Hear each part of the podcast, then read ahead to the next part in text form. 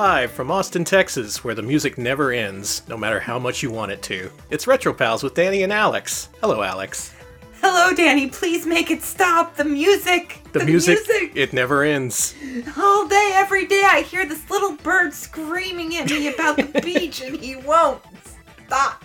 Even in Austin, uh, the birds are musicians. They all have an indie band. They want you to go listen to them play at the coffee shop. They're always telling me to go to 6th Street, and I'm like, I can't. That place is expensive now. go to Rainy Street, you gotta pay like $10 for a for a shiner. Come on. It's ridiculous. Mm-hmm. So, we have a very special episode of the Retro Pals podcast for you today. This episode is essentially a compilation of all the research we've put into something that, as far as we know, is entirely undocumented on the internet. This is a lost media property that happens to intersect with the world of video games, which is how we found out about it. Uh, pretty much, it was just like, what are these weird TurboGrafx games? Where did they come from? Did they really get the rights to use Beach Boys music?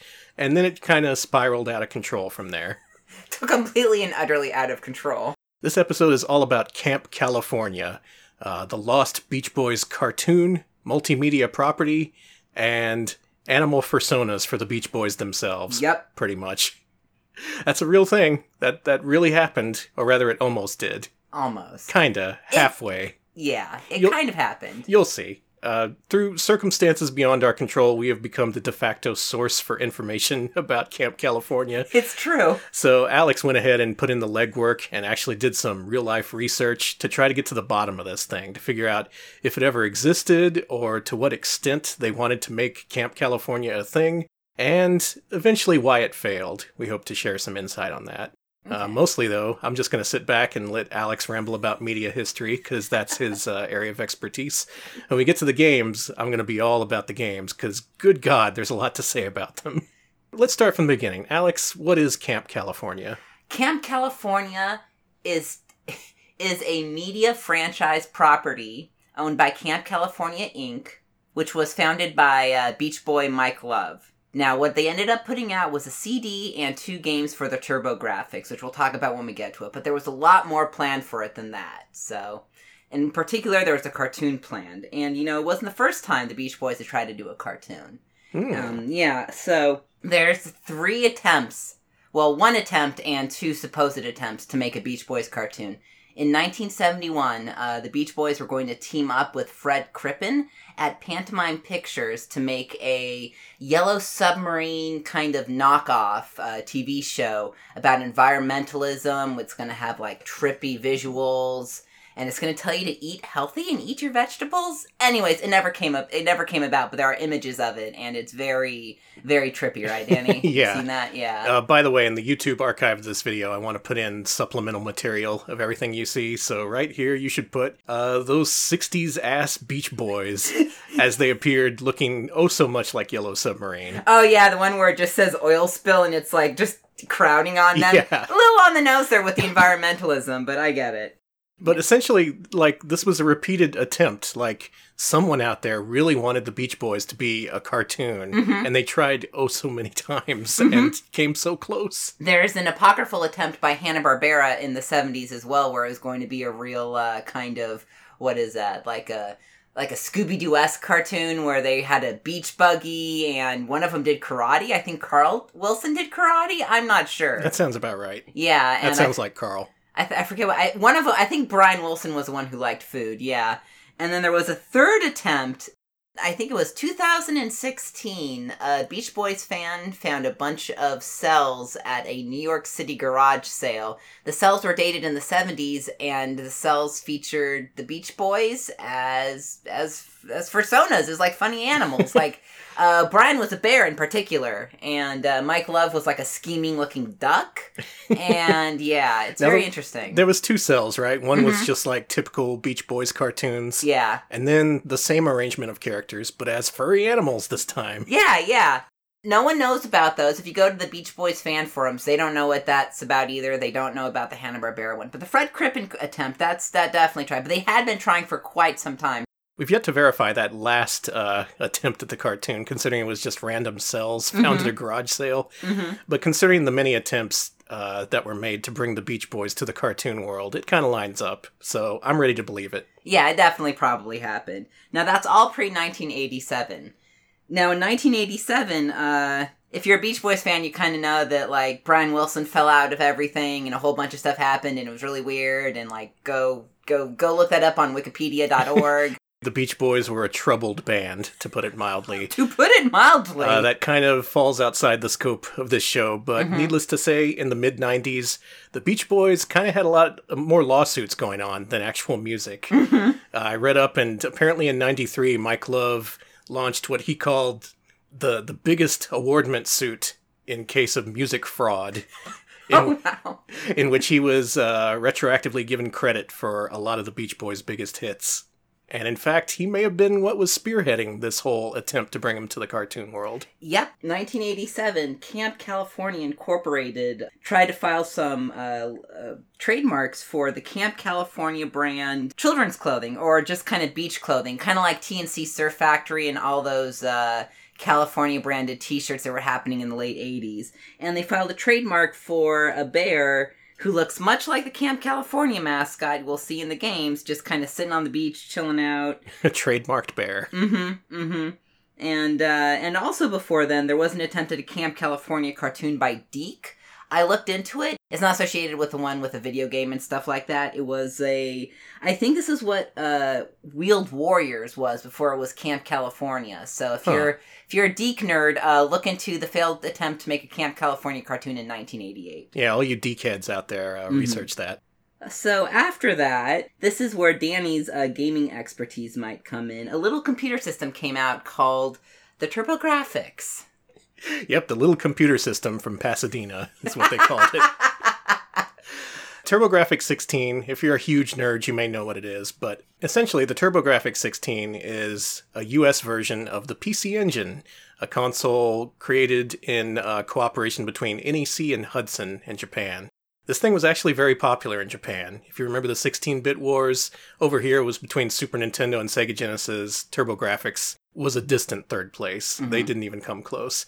Japan, though, it was Super Nintendo, followed by PC Engine, and then followed by the Sega Mega Drive at dead last. So there was all that going in the background. And what NEC decided to appeal to the, the Western audience is hey, let's get some computer game developers on board. Let's have them develop some games. So they brought on ICOM, who was known for their MacVenture series, those games being Shadowgate, Deja Vu, and The Uninvited, which later received NES ports, and Cinemaware, who died almost immediately after making that agreement due to the horrible debacle that is it came from the desert. Oh, we tried playing that once. It's so bad. It, it crashed. It was not a good time. So ICOM uh, decided, uh, I think either Camp California, the people at Camp California Inc., Mike Love's uh, weird Beach Boys for Kids brand, either they approached ICOM or ICOM approached them, but either way, uh, Camp California started development and started being previewed in 1990 as a game for the both the Turbo CD and the TurboGrafx system. It was going to be an exclusive, and it was kind of pushed as like, yeah, yeah, here's this great new game that's coming out. It's exclusive for the system. It's got kickin' music and things like that. And there's a preview of it in GamePro in 1990, and it's an entirely different game. Yeah, this was surprising to me. Uh, I thought I knew everything about the Camp California brand when it comes to video games, and you yet, are wrong. and Alex shows me this preview from GamePro showing an entirely different game.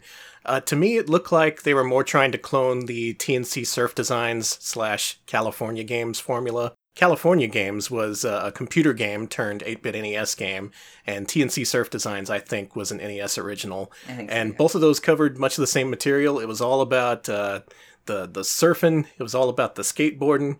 All hmm. about doing different tricks, being a rad dude.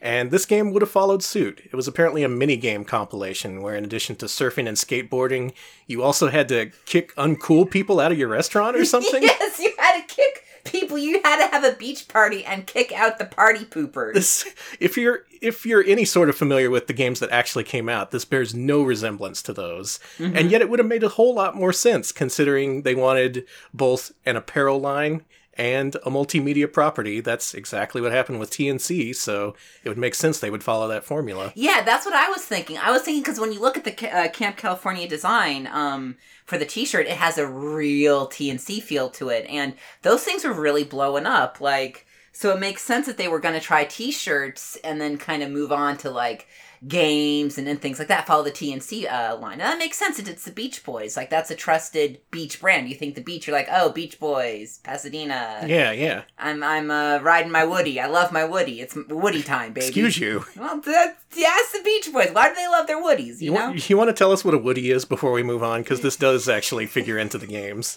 Okay.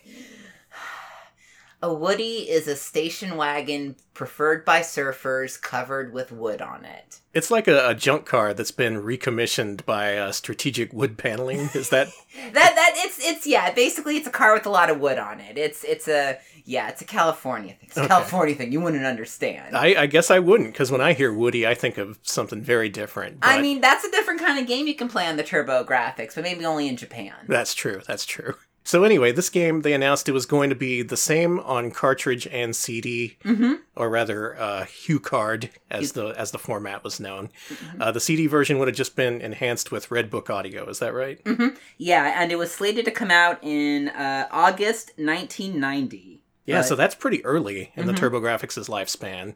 Uh, the games that did release came out quite a bit later, at least a year later. Mhm. I can only assume there was like all kinds of behind the scenes chaos because what little they showed of that original game never came to fruition. It was apparently canceled, fully fully recalled and reconfigured. I guess uh, Mike Love started screaming at the people at ICOM, being like, "No, this is bullshit. Make a completely different game, please." I can only assume that's what happened. I mean, that's one thing that happened, but it, it, it could have been quite a few things as well. They maybe maybe it just fucking sucked. Like I, that's all I could think of is they either were pressed for time or it sucked. And yeah. Well, as a sidebar here, uh, we've covered several of ICOM's games for our regular show, Mascot Friday, where we Mhm. rank platformers. We've covered stuff like Ghost Manor, terrible. Shapeshifter, I think, barely made it over the Bubsy line, but yeah, yeah, their games were not good. Again, this was an adventure game developer that was thrust into the world of console gaming via a partnership with NEC, and they were doing the best they could, but in reality, what they really wanted to make was really gruesome horror adventure games for PCs. Later, they would make stuff like Beyond Shadowgate, which followed up directly on Shadowgate, but mostly their uh, TurboGrafx properties were unrelated. yeah, yeah. They were very very different from what they were doing there. So Yobro, uh, so the TurboGrafx version of Camp California does come out as Yobro. And it was originally actually titled as Camp California Yobro. In fact, if you look at the back of uh, Silent Debuggers, it has an ad being like, "Hey, check out Camp California Yobro! It's gonna be great." It was not great. It was it was quite bad. Is it time to talk about Yo Bro yet? I think it's time to talk about Yobro. Oh my god. Well, hold on to your asses, because I'm going to tell y'all about Yo Bro.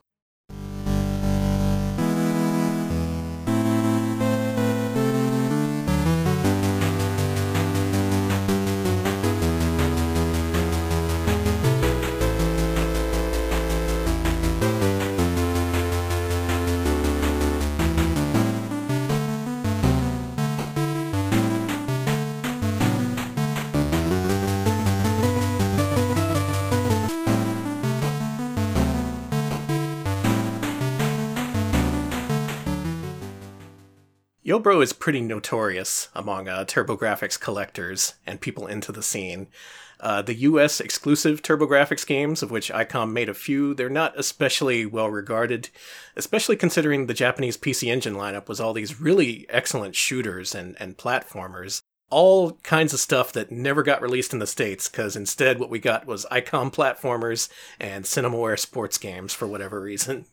Yo Bro, um, boy, it sure feels like a game that went through development hell because Yeah. it feels so unfocused. It has extremely tenuous links to the Beach Boys themselves. It does have the music. There's chiptune renditions of like four or five Beach Boys tracks Okay. that play throughout the game. And I guess it also carries forth the environment friendly message, which Camp California it was a fan of. hmm Is that fair to say? Yeah, yeah, no, that's definitely a thing that all the Beach Boys try to always said they wanted to put in their children's properties. So yeah, Except this was by ICOM, who traded in ghouls and skeletons and demons, so this concept went through the ringer and at least one complete development restart and emerged as a sick, twisted vision of what originally was pitched. You control Little Bro, who is only one of the Camp California, what is it, like five of them? There's five of them, yeah. Yeah, so as far as this game exists, if this is the only thing you know about Camp California, you only you think there's only one character. That's Little Bro, uh, the little brother to Brian Wilson's Byron the Bear, who would star in the second game. But in this game, it's just him. You go around skateboarding in these wide open arenas. It's an overhead view action game. You control a bear on a skateboard who has a slingshot, and he has to shoot the bad guys and save the children from the environmental scourge that affects each stage. Okay, okay. Sounds okay, right? Like Yeah. uh, in concept, it sounds a little bit like Zombies Ate My Neighbors. Like you go around shooting zombies, you save the neighbors before they can get uh, killed, things like that. So th- this concept didn't come out of nowhere, and yet the execution is the most bizarre thing I've ever seen in a video game. It's kind of gory. Th- there's that, but the controls are horrible. You cannot control this game. the The slingshot fires in a weird arc, and you need to hit things on the ground. So you like have to stand an entire screen away and hope that the force of gravity causes it to fall on the enemies as you shoot them. the The control skating mechanism is completely out of whack, and the shooting is almost impossible. And playing this game is a slog. But if you do play through it, you're rewarded with some of the most fucked up imagery I've ever seen in a family friendly video game. Yeah. So I guess Beach Boys, uh, Mike Love, they pitched this game and they were all like, save the kids from whatever is affecting them in the environment. So you go around these different cities in California, and each stage, to its credit, does have a different theme with different characters, or rather, uh, different enemies to fight off. This is gauntlet styled. You need to destroy the enemy generators and also save the kids, but that's a secondary objective. These these things that you have to destroy in each stage, they include things like earthquake generators, killer bees, killer bunnies, uh, man-eating plants, other things that want to eat human beings, uh, things that will immolate human beings or skeletonize them immediately. Let me just put it this way: uh, these enemies, if left to their own devices, they will track down the kids in each level and kill them. It's not just like in a puff of smoke or like, uh, oops, they spin around and fall through the ground or whatever if a killer bee swarm catches up to a kid in this in this game, it skeletonizes them in seconds. They spin around and turn into a fucking skeleton. Like a pile of bones, right? Like it's really Yeah, and- It's it's it's, it's very it's kind of scary. Yeah, and even the more innocuous ones, like oh, killer bunny rabbits, watch out for the killer bunnies. You let one of those catch up to a kid, it latches onto their neck, and you see a blood spurt, and they fall to the ground dead. Like, is this is this what the Beach Boys wanted? Is this why they made all that music in the fifties and sixties so so they could use it for this? It's like one environmentalist issue is murderous rabbits. Like, So- like that's, that's not a problem you have in California. So in each of these levels, you, you go around trying to save these kids while they're getting skeletonized or burned up or eaten, in the case of the man-eating plants. Mm-hmm. And it's all vaguely disturbing. You won't notice that, though, because you're going to be too busy raging at the game. It is impossible to play. It's bad. It's very bad. Should you ever devote the time to becoming a Yo Bro expert, however, you'll discover the game actually has bonus games after every several levels. Uh, in the interstitial screen, it'll show Little Bro falling asleep on a park bench, and he'll dream a wonderful dream of what he wants to be. And what he wants to be is copyright skirting replications of popular movies of the era. so the first one of these that you see is him thr uh, flying through the sky as Superman, while a slightly off-key rendition of John Williams' Superman theme plays.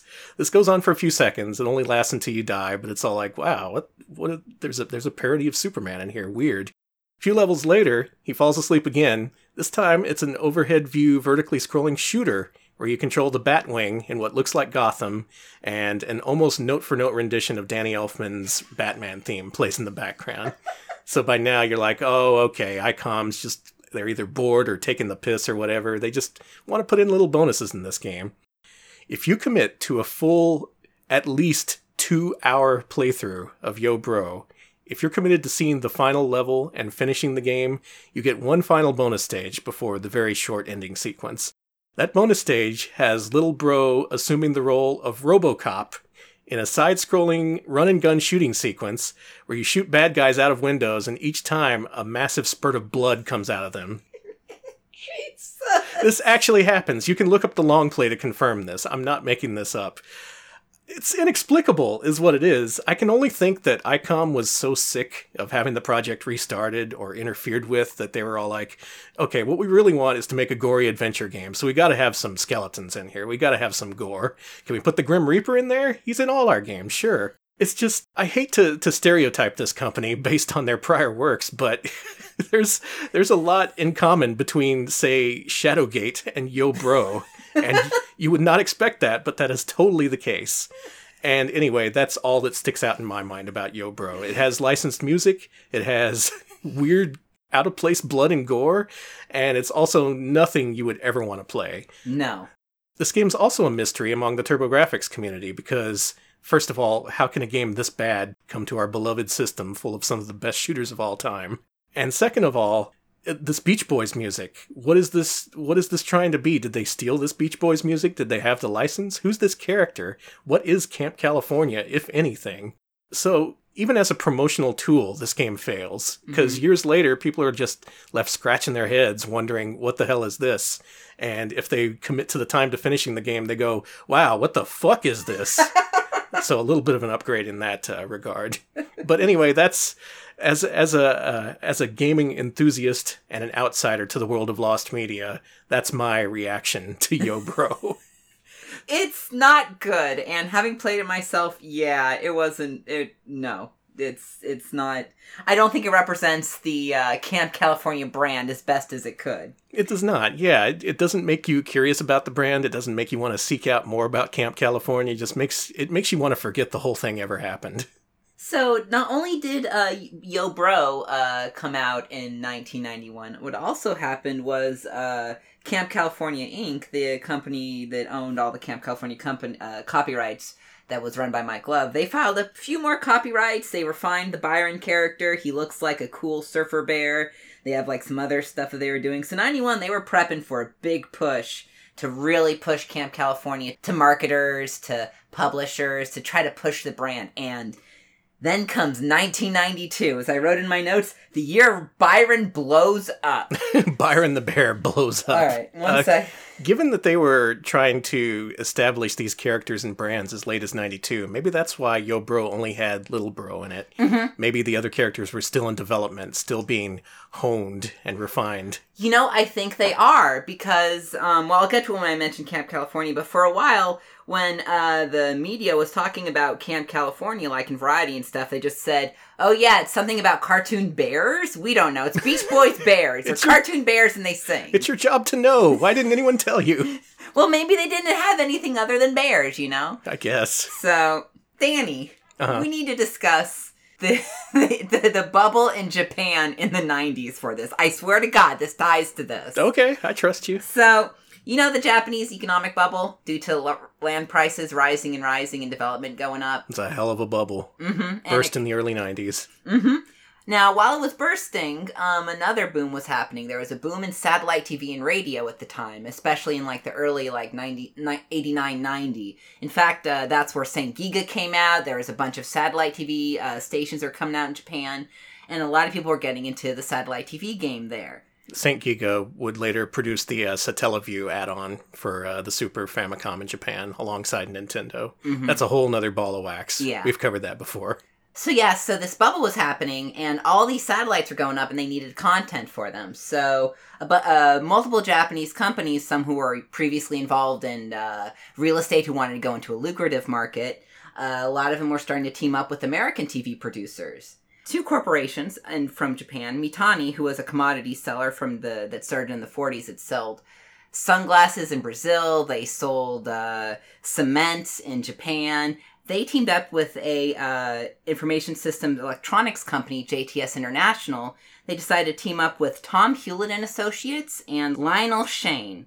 Now you may know some of you anime nerds may know Lionel, but let's go over Tom Hulett and Associates. That is a different Tom Hulett from the uh, the Konami producer, yes. Tom Hulett, by the way. Not a gaming Tom Hewlett. He is a music Tom Hulett. In fact, he's a music producer who produced uh, concerts for Elvis, Jimi Hendrix. Uh, he produced two uh, closed circuit TV fights for Muhammad Ali versus uh, Frazier. He, and he was also the manager of the Beach Boys, Frank Zappa, and a lot of other uh, bands. So he was a really big deal, and he was really, really pushing for uh, a cartoon for the Beach Boys. In fact, I have a quote of him here. Yeah, he says, uh, all of a sudden we can play in the big leagues with this new company that we're starting up here with these two Japanese companies. The company that they started up was called Moodia. It, uh, the two companies put in $60 million. They gave 60 million to Tom and Lionel Shan and were like, hey, we need content and we need it fast. Who can you help us with? So uh, Tom was like, okay, I can get you a Moody Blues concert. I can get, I can team you up with Variety. You can do a special with them. But I've also got something I've been working on for a while. You see, there's this cartoon I would like to do, and I know you're looking for music stuff, but it's a Beach Boys cartoon, and I think you would be the perfect producers for this. And they were like, okay, yeah, we'll pitch in some money for this. So he and Lionel Shan, who you may know from producing stuff for KCT TV, KCAL TV, and also for being the president of Harmony Gold. Oh, Yeah. I know that Harmony Gold. Yeah. So, uh. The the Robotech people. Mm-hmm, mm-hmm. So yeah, the former Harmony Gold guy and uh, the Beach Boys producers founded an entire media company with two Japanese uh, information systems people, and we're going to produce a uh, cartoon with them along with Landmark Entertainment, who were the people who did uh, Universal's Islands of Adventure. Man, and with their business partners, they could also sell concrete. hmm They could. They could sell the concrete to the people at Universal, but yeah. So this was going to be a huge thing. It was it was all over. If you look up uh, Variety, because Variety ended up being who they teamed up with to produce a syndicated special called Variety Reviews '92, with all the wacky stuff that happened there. And yeah, it was Variety was like, yeah, they're going to introduce Variety to Japan. We're so excited. A few they produced a few PPVs and some other stuff, but they were big on that. But you know, there Like, like hmm. wrestling PPVs or like no music? music PPVs. Okay, that concert makes more PPVs. sense. No, I wish I they did know why- wrestling PPVs. My my mind immediately jumped to wrestling when you said PPV. Dude, I would love to see. I would love to see uh, the Beach Boys uh, do some pile drivers on uh, Creedence Clearwater Revival. you guys are goners. Get Camp California in WrestleMania 9. Can't make it worse. so uh, now that wasn't the only thing they wanted to do with Camp California because they they were pushing Camp California anywhere they could. So you got the cartoon. They also there also was aside from the Japanese satellite TV boom, there was a boom in kids radio stations, specifically AM stations at the time. And there's also a boom in kids music, kids cartoons, so everyone wanted on that wagon, including Sony. So Sony founded Sony Kids, which was going to take a lot of media properties like King Arthur and Knights of the Round and a few other things, including a night a rapping Nike ABC album, and they were taking all these different properties and producing CDs for them. Mm. And one thing they wanted to pick up was Camp California, and they wanted to do a double thing called a beach kit, where it'd be the song and it'd come with a tape with the cartoons on it, with the singing bears and things like that. And A yeah, cross media blitz, as they Mhm. call it. in fact, it actually even went to uh, toys. Hardee's and Carl's Jr. produced a series of Camp California toys that came out in 1992 featuring um, Lil Bro and Byron the Bear. They were things like frisbees, uh, squirt toys, but yeah, just featuring the two bear characters. Yeah, so if you want some of the little extant media that surrounds this uh, this cross media property, check out your local eBay for Hardee's and Carl's Jr. toys featuring Camp California. One of the few pieces of evidence that this thing ever existed. There's one more thing. So Mike Love, uh, we mentioned that you know he believes in like you know cleaning up the environment. He he believes in that sort of thing. He also believes in community service. So in the early 1990s, uh, like in 1990, he formed Star Serve. It's basically a, a tax shelter for rich people. But what it actually is is hold on, it's students taking action and responsibility to serve. It enlisted high profile celebrities to inspire America's youth to help serve their communities. On this was Kid and Play. Uh, I think the cast of 90210 was there. So the rich people can get their kickback while poor kids pick up garbage. Basically, Sounds great. So this was founded by Mike Love. He got in all these other musicians, and uh, U.S. Department of Education, along with Kraft Foods, released a Star Serve kit uh, in the ni- in 1992 to give out to kids to teach them to like I don't know, pick up some trash or shit like that. Talk to some seniors. We don't know. hey kids, pick up trash. and you know, remember how Dare had a mascot like that weird lion or something like that, or Barely. Okay, well, well, it's funny you mentioned bears. Star Serve had a mascot, and that was Byron the fucking bear. Ah, Byron again. you can't Popping escape up like a bad penny. yeah, there's actually some. There's a little key art for it, and it's Byron like, "Hey, I'm a big journalist. Look at me. I'm doing community service. I'm a cool bear." I'm Byron the Bear, and I've been ordered to perform 100 hours of community service, but I'm doing it for you, kids. By the way, that was a very unexpected place to find Byron, the U.S. Department of Education, when I, was doing my research. I would imagine, yeah. He's. It seems like for a couple years they tried to put him everywhere. Mm-hmm. Like they were trying anything to gain a foothold in whatever market they could with Camp California.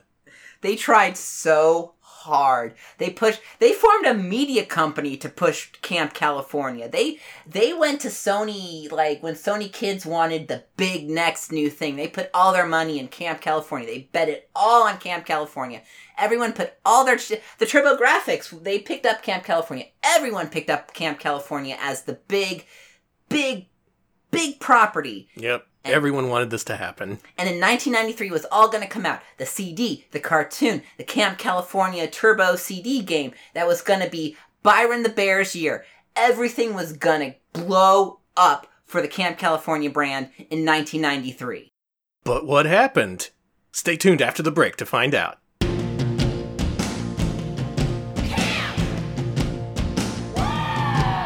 the East Coast hustle to the shores of Kalamazoo.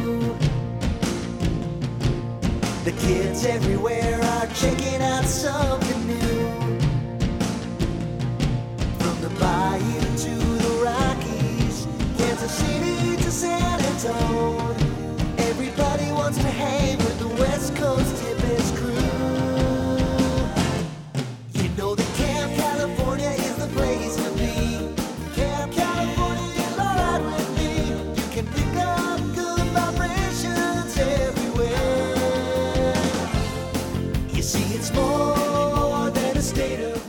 back. It's Retro Pals, and we're talking Camp California on this very special expose episode.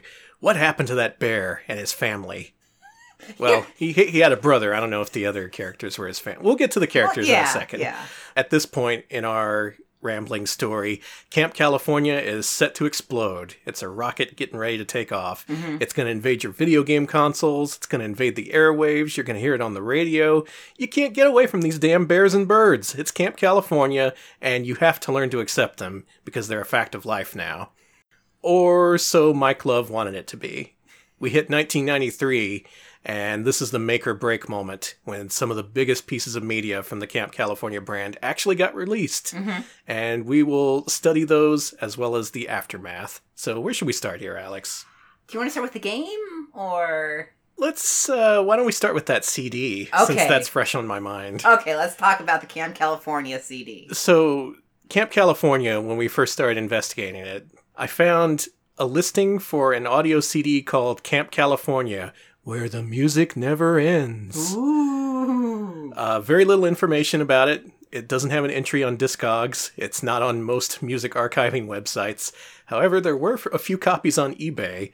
Uh, there was one disc only copy for like 99 cents, and then one sealed copy for the princely sum of 10 American dollars. Oh damn. The CD was not ripped. Uh, as far as I knew, no one knew about it or knew that it existed, so I thought I'd buy it and rip it myself and listen to the music. Turns out someone beat us to it a couple months ago. Uh, a person by the name of Heiankyo Alien on YouTube. Uh, I looked at those videos and I listened to them and I thought, ah, well, at least that the music's out there somewhere.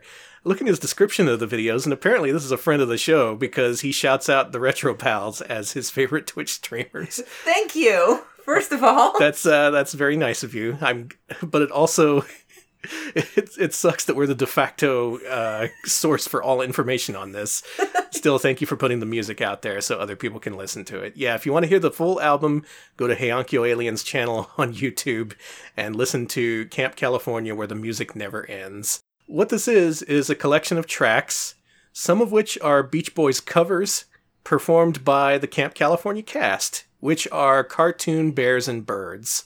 The CD is nothing unusual, though. Uh, Disney and other companies would put out little surf rock inspired albums for kids. You know, stuff to connect the older generation with the up and comers, the kids and the adults, being like, hey, this is what I listened to as a kid. Isn't it cool? And the kids are like, yeah, it's got Mickey in it now. It's cool. I, I remember that there was a Mickey Oldies album actually that I had as a kid. It, it featured uh, Donald Duck doing yakety yak, and it was really Doc, doc, doc. it was just Daisy yelling at Donald to do his chores and getting angrier and angrier at him. it, cool. was, it was really weird. So, so again, like with their original plans for the video game, it followed a basic plan, a template, and it attempted to capitalize on the successes of the past. The CD, I'd say around a third of the tracks are Beach Boys covers. They got stuff like Fun, Fun, Fun. They got uh, Surfin' USA. They got, um, Little lady from Pasadena. That one actually charted. yeah, yeah, yeah. Uh, another third of the songs are just generic surf songs that aren't actually Beach Boys songs. So they got Surfin' Bird in there. They got Wipeout in there. And those songs in particular are ones where they choose to have the cast kind of show off their personalities. So what they do is they just kind of riff over the music. Uh, so there's this there's this crazed bird drummer who's all like, "Oh no, I'm gonna wipe out!" Yeah, it, it goes like that. That drummer is very crazed, though. I'm glad you mentioned that.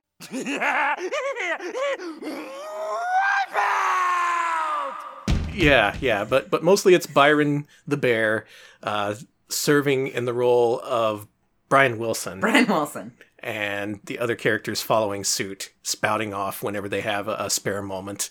Now, you could consider this to be ruining the songs because it is just Beach Boys and surfer music. Only every couple of every couple of verses, they're all like, "Hey, I'm a bird. Why don't we party?" And it just goes like that for the whole album. And the final third of music on this album is original tracks, which really put the Camp California cast front and center. There's a song that's just called Little Bro, and I don't remember how the chorus goes, but it's basically just he's Little Bro, he's part of Camp California, and then they say he's Little Bro, he's part of Camp California. yes.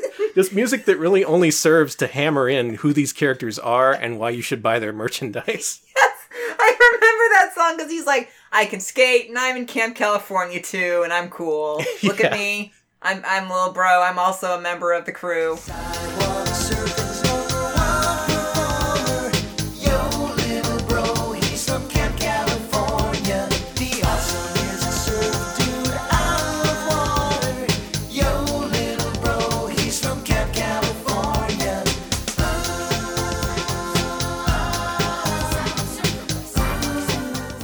There was also, uh, what was that, Laura's song? What's her name? Lisa's is song? it Cindy? Cindy's song. Is, is her name Cindy? I, it might be. Who cares? It's it's uh it's it's the only girl of the group. She gets a song. She gets to sing about love. Uh, Byron is kind of like the lovable goof who's all like, "Whoa, I don't want romance. I just love to surf." Mm-hmm. It's that kind of thing. And there's like three birds, right? There's three freaking birds in this band. There's a Jack Nicholson impersonator. I love him. He's There's so- there's the crazed bird on guitar, and then there's another crazed bird on drums. is, is which one of them is a tiny bird? Because I know one of them's very small. That's little asshole. He's the lead guitar player. I love him. Oh, well, what's the word? The bird is the word. What do you mean? It's all about the bird. What's the scene? You haven't heard? Tell me again. No, birds are preferred. Hey, Screamer! What? What did you say? No, man, would you listen? The bird is the word. I said the bird, What? bird, Huh? bird, What? bird. Now, all of this sounds very, uh, very formulaic. It's not surprising. A lot of things attempted this kind of thing. What may surprise you is the voice cast they chose for this. There were actually established names in the voice actor industry, including Nancy Cartwright, Bart Simpson herself. Uh, if you listen to the album, Little Bro sounds a little bit like Ralphie Wiggum, so that's obviously her. It's also got uh, Kath Soucie, who is known for the Rugrats and many, many, many other cartoon voices. Uh, who else was on there? Uh, Hal Rayle and Jess Harnell. Jess Harnell. Yeah, one of them was like Wakko or Yakko or something, right? Yeah, yeah, and uh, Susan Boyd was on this too. So yeah, you may hear some familiar voices on this CD should you ever listen to it, and you can now that it's out on YouTube. I recommend it. It is a real throwback to the early 90s when anything was merchandisable. anything else to say about this audio CD, Alex? I did buy the thing with liner notes. Did they actually tell you anything? The liner notes, just uh, the interesting thing about the liner notes is it has the lyrics to the songs, it has the credits, And it also has key art that you don't see anywhere else of like the characters doing cool things, surfing, playing the playing their uh, instruments, and it features like nice little art of each of the characters inside the liner notes, which are a single piece of really flimsy, crappy paper, like tissue paper. Yeah, it's it's a fold out piece of paper. It doesn't even have pages. it sucks. I was honestly expecting more. I, I I don't know why, but I kind of expected it to be like the Rosetta Stone of Camp California to really put everything in context and explain why it exists. Unfortunately, not the case. No. Not the case. So the album was actually pretty. It, it uh, I don't know how well it charted in regular charts, but it actually charted on the kids' radio stations. It, it charted for years actually. In '94, uh, let me read you the the the top five songs from 1994 for a kids' radio station, Radio Oz. Sure. Number one, uh, you've got Mary Kate and Ashley Olsen's "Double Up." Oh, sweet. number two, you've got Yakko Warner's uh, Yakko's World. and in number three, you've got Kids from Camp California's Little Old Lady from Pasadena. That was a song they were pushing. So two of the top five songs were from Yakko's voice actor. yes, and then you've got Raven-Symoné's uh, hip hop teddy bear. Right. You've got uh, Cookie Monster's healthy food, and then you've got Mariah Carey's hero. Well, okay, I guess that that tracks. Uh, yeah. Uh, yeah, it's Yeah. it's music for all ages. Anyone can enjoy Mariah Carey.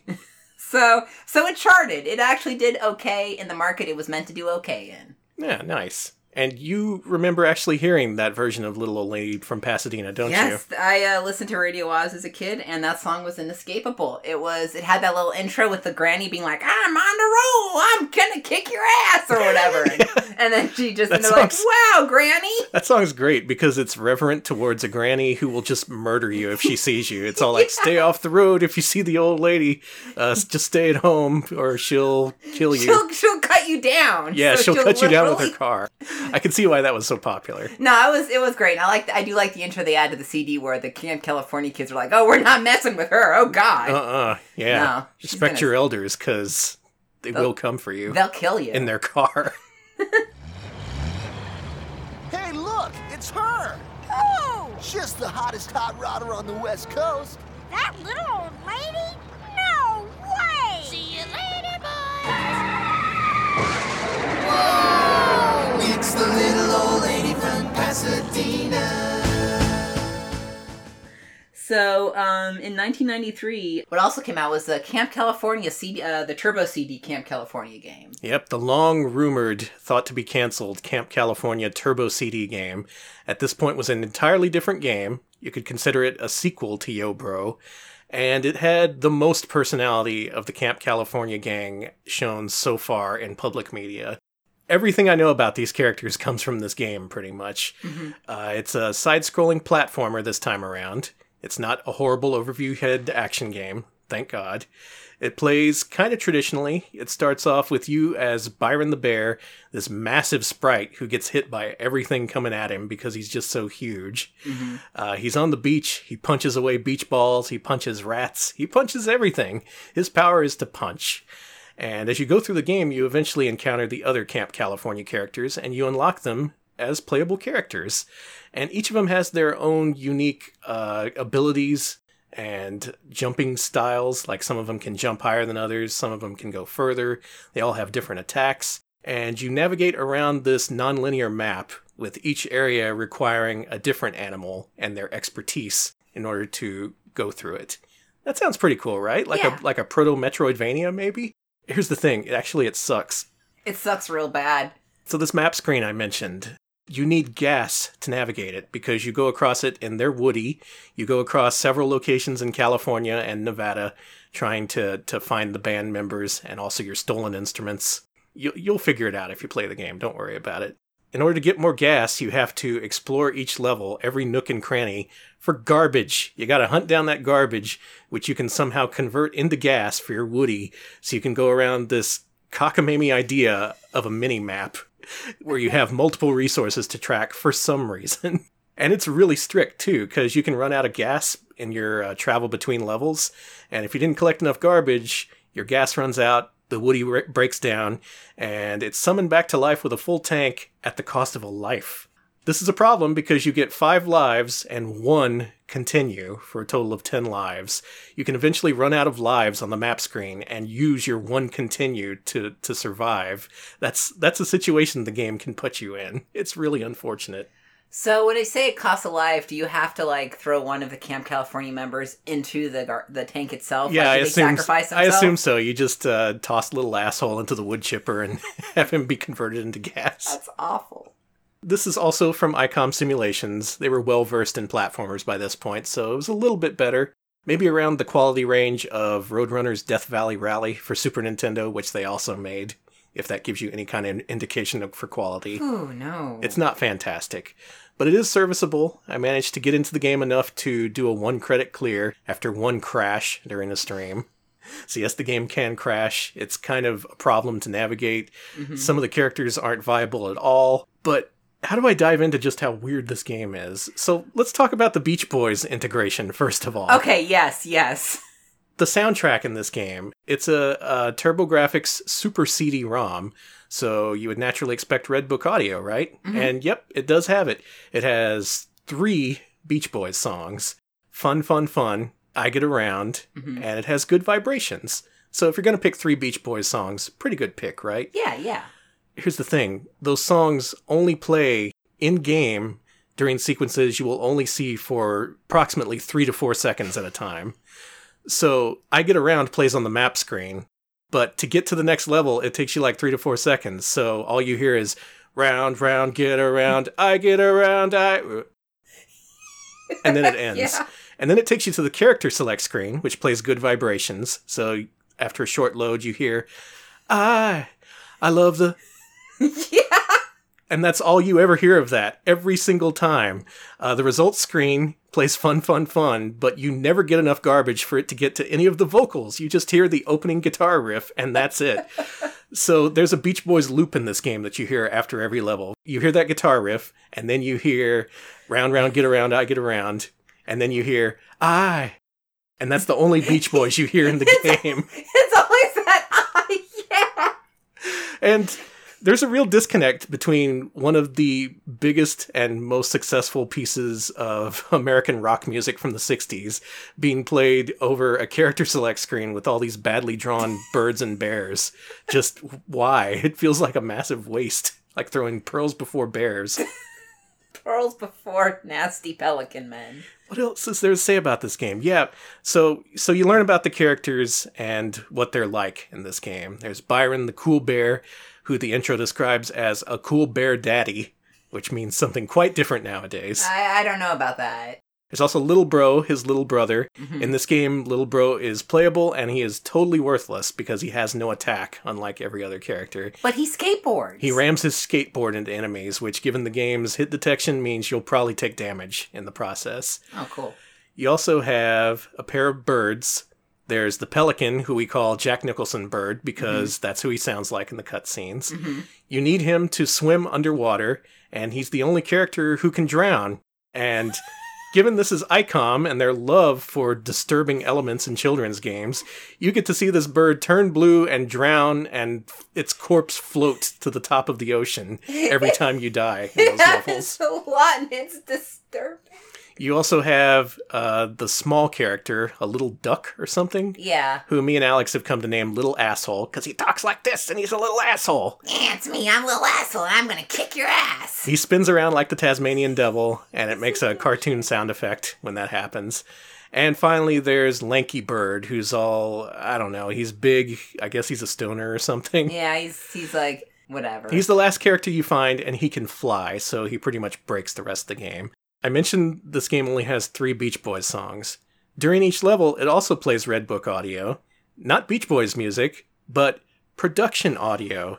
yes. That is music created for commercial purposes to be used in other things. So it's just super generic music designed to be used in a variety of situations. Like, there is one track, in fact, that you'll be familiar with if you've ever heard the Disney, what was it? uh, the DTV, uh, kind of the weird Disney music video thing they did on the Disney Channel in the '80s. It yeah, uses it yeah. uses the same the same theme song, which goes a little bit something like this.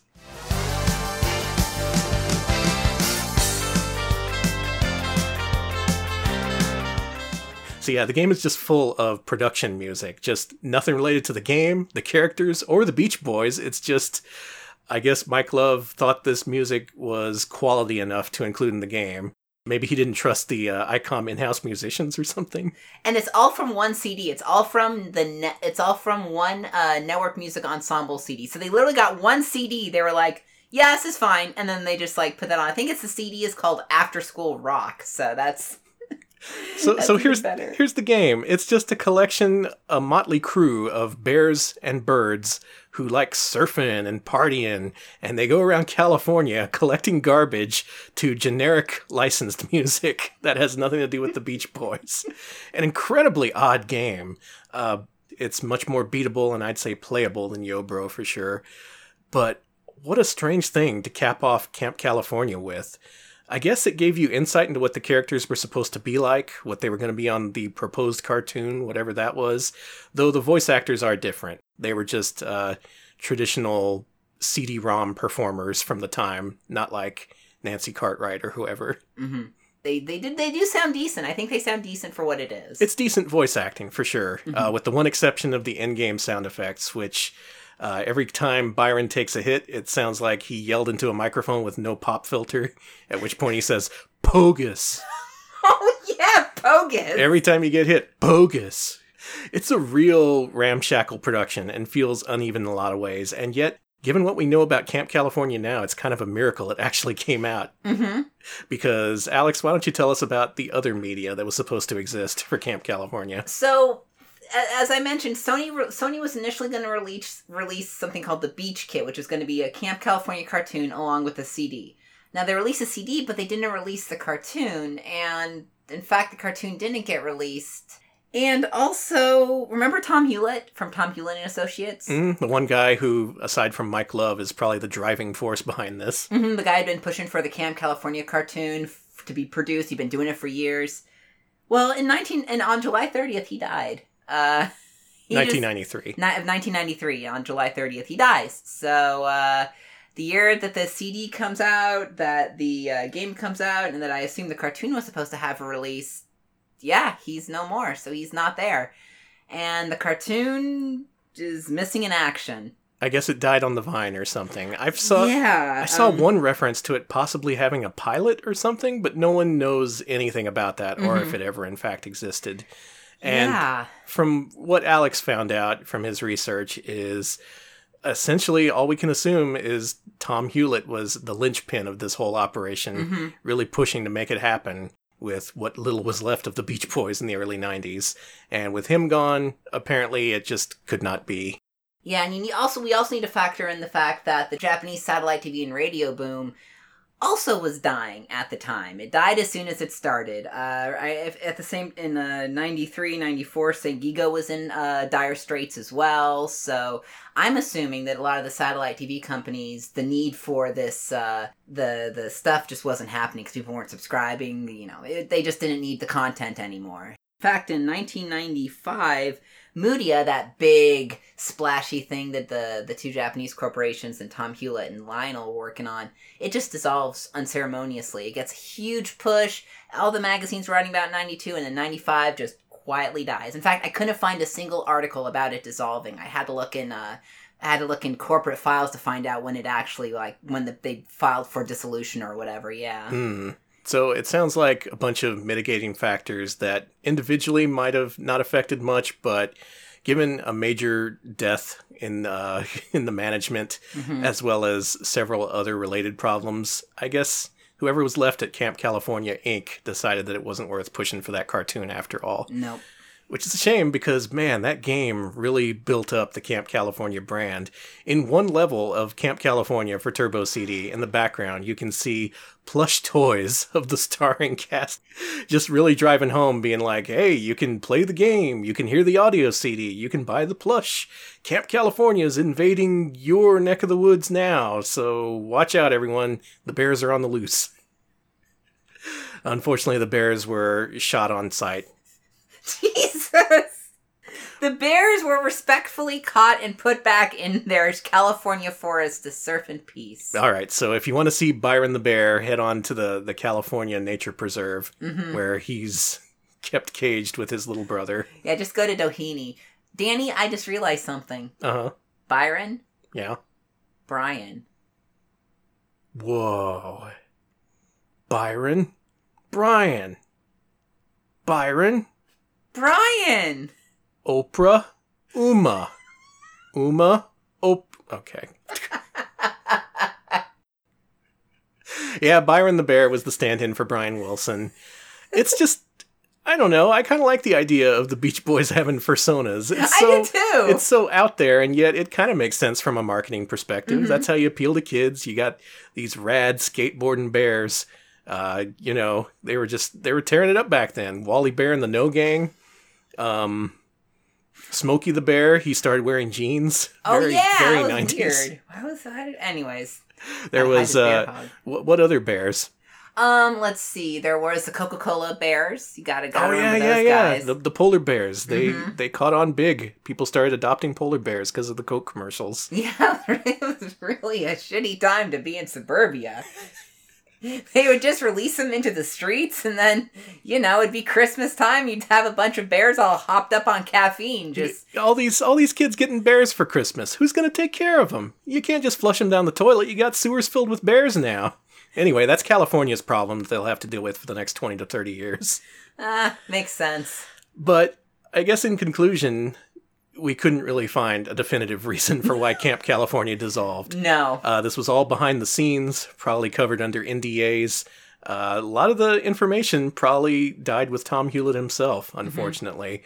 Uh, if these people want to come forward nowadays and tell us more about the project, we'd be glad to do a follow up episode. Yes. But if you're looking for a final definitive end to the Camp California saga, sorry, we don't have one. We just have our best educated guesses. And I'm surprised we got even that much, considering mm-hmm. how little media of Camp California ended up actually being released to the public. You got the Hardee's toys, you got the audio CD, and two video games for a console no one bought here in the States. Just wow. Maybe if they picked the Sega Genesis, they'd be doing a little bit better. Maybe if they picked someone who could make some platforms. That I too, don't know. That might have helped. Maybe don't get the people who made Ghost Manor to make your fun video game for kids and expect it to not have a bunch of gore and shit in it. But that's the story of Camp California. ICOM, creator of horror games, who definitely did not want to make a game about a skateboarding bear and made it very plain in what they ended up creating. And cross media production gone wrong. It was the right time for it. They had a mm-hmm. good plan. It was an established formula, but for various reasons, they just couldn't pull it together and make it happen. Fortunately, we do have a little bit of media left over, so you can enjoy Yo Bro and Camp California to a limited extent and wonder about what could have been. Alex, you have any final thoughts here? Um, no, uh, my final thought is Camp California ain't coming back. Uh, they lost the copyrights in 1999. They just kind of let them uh, expire. So, yeah, Camp California, it was going to be a big media blitz at a time when kids' media and kids' cartoons was really blowing up, and a lot of people were dipping their toes in that. Steven Spielberg was. Uh, all kinds of folks were kind of dipping into that thing. You had, uh, Fox, you know, there was a big, big time for kids' cartoons, and they really, really, really wanted this to be a big cross marketed huge thing and just economic circumstances and just life got looks like it got in between them It's a shame. Mm-hmm. And that is just one of many stories relating to lost media properties regarding uh, children's TV, cartoons, that kind of thing. All sorts of stories out there. For every biker mice from Mars, there's a thousand skateboarding bears from California. jack nicholson pelicans And Jack drowning Nicholson pelicans drowning horribly. their bloated corpses rising to the top Thanks, ICOM. That would be a great death in Shadowgate. Better put it in your children's game. Oh i do want to say one more thing about the camp california game for uh, turbo cd sure. rat nagel The game has its moments, including a parody art print of what's his name, Robert Nagel. yeah Yeah, one of his distinctive artworks was given a rat inspired makeover for a background gag. And you know what? That kind of detail I can appreciate. i love that rat Love that rat. Do you know anything about the Camp California mystery? Can you fill us in on the gaps in our uh, the history that we've put together here? Please contact us. Message us on Facer, my Zanga. We're on Twitter at uh, twitter.com slash retropalshq. If you have any info, please send it to us there too. We would really appreciate knowing. yeah, again, we'll be glad to produce a follow up episode. This is just a compilation of everything we found out, everything Alex could ascertain by using the UT library. Oh yeah, I actually I actually had to had to go into some actual research things like I was some kind of journalist in a movie or something. Yeah, we, we hit the streets, or Alex did. I'm I'm hitting the smoky well it's not smoky library and it's all all like you know the like the the dramatic lighting on me and instead of looking up like CIA information I'm like Byron Bear. Bear, comma, Byron. I can imagine that's what you were doing I'm in the in. library. I say in my hacker man voice. I'm in. And the ghost of Byron pats you on the shoulder and says, Good job. Good job, bro. This ain't Pogus at all. Not Pogus, man. Not Pogus. As he dissipates into the air. You've redeemed me. and those were the final words of Byron the Bear. Rip man. Thanks for listening. This has been episode four of the Retro Pals podcast, highlighting something that only we can talk about. Uh, you know us. I'm a video game asshole. Alex is a media history asshole. Occasionally, our interests collide, and we tag team a specific subject in order to find out as much about it as we can. Hope to do this more in the future. Yeah. Uh, assuming that any other lost media involving bears and birds ever comes between us. And assuming they'll let me back on UT after I was like, I found it, Byron! in the middle of the library. And everyone was like, shh. Check us out at retropals.club. There you can find links to our Twitch, YouTube, and Twitter accounts. We stream video games on Twitch, weird ones. Uh, in fact, this whole thing came about because our patrons voted us to play TurboGrafx Beach Boys games, a niche that I didn't think existed a few years ago, but now I know better. If you want to vote for what we play, head to patreon.com slash retropals, give us a few bucks, and you'll get early access to videos, along with other fun stuff that we produce. I love fun stuff, and I'm excited to uh, see what fun stuff we do in the future. Yes, we are the fun manufacturers. Alright, shut down the factory. That's enough fun for one day. that was the worst. Is that supposed to be the whistle from the Flintstones? Yeah, it was a little asshole from uh, Camp California, the whistle. There you go. That's more like little oh, asshole. Oh, God, my voice. Have a great rest of your evening. Thanks for listening. See ya, folks.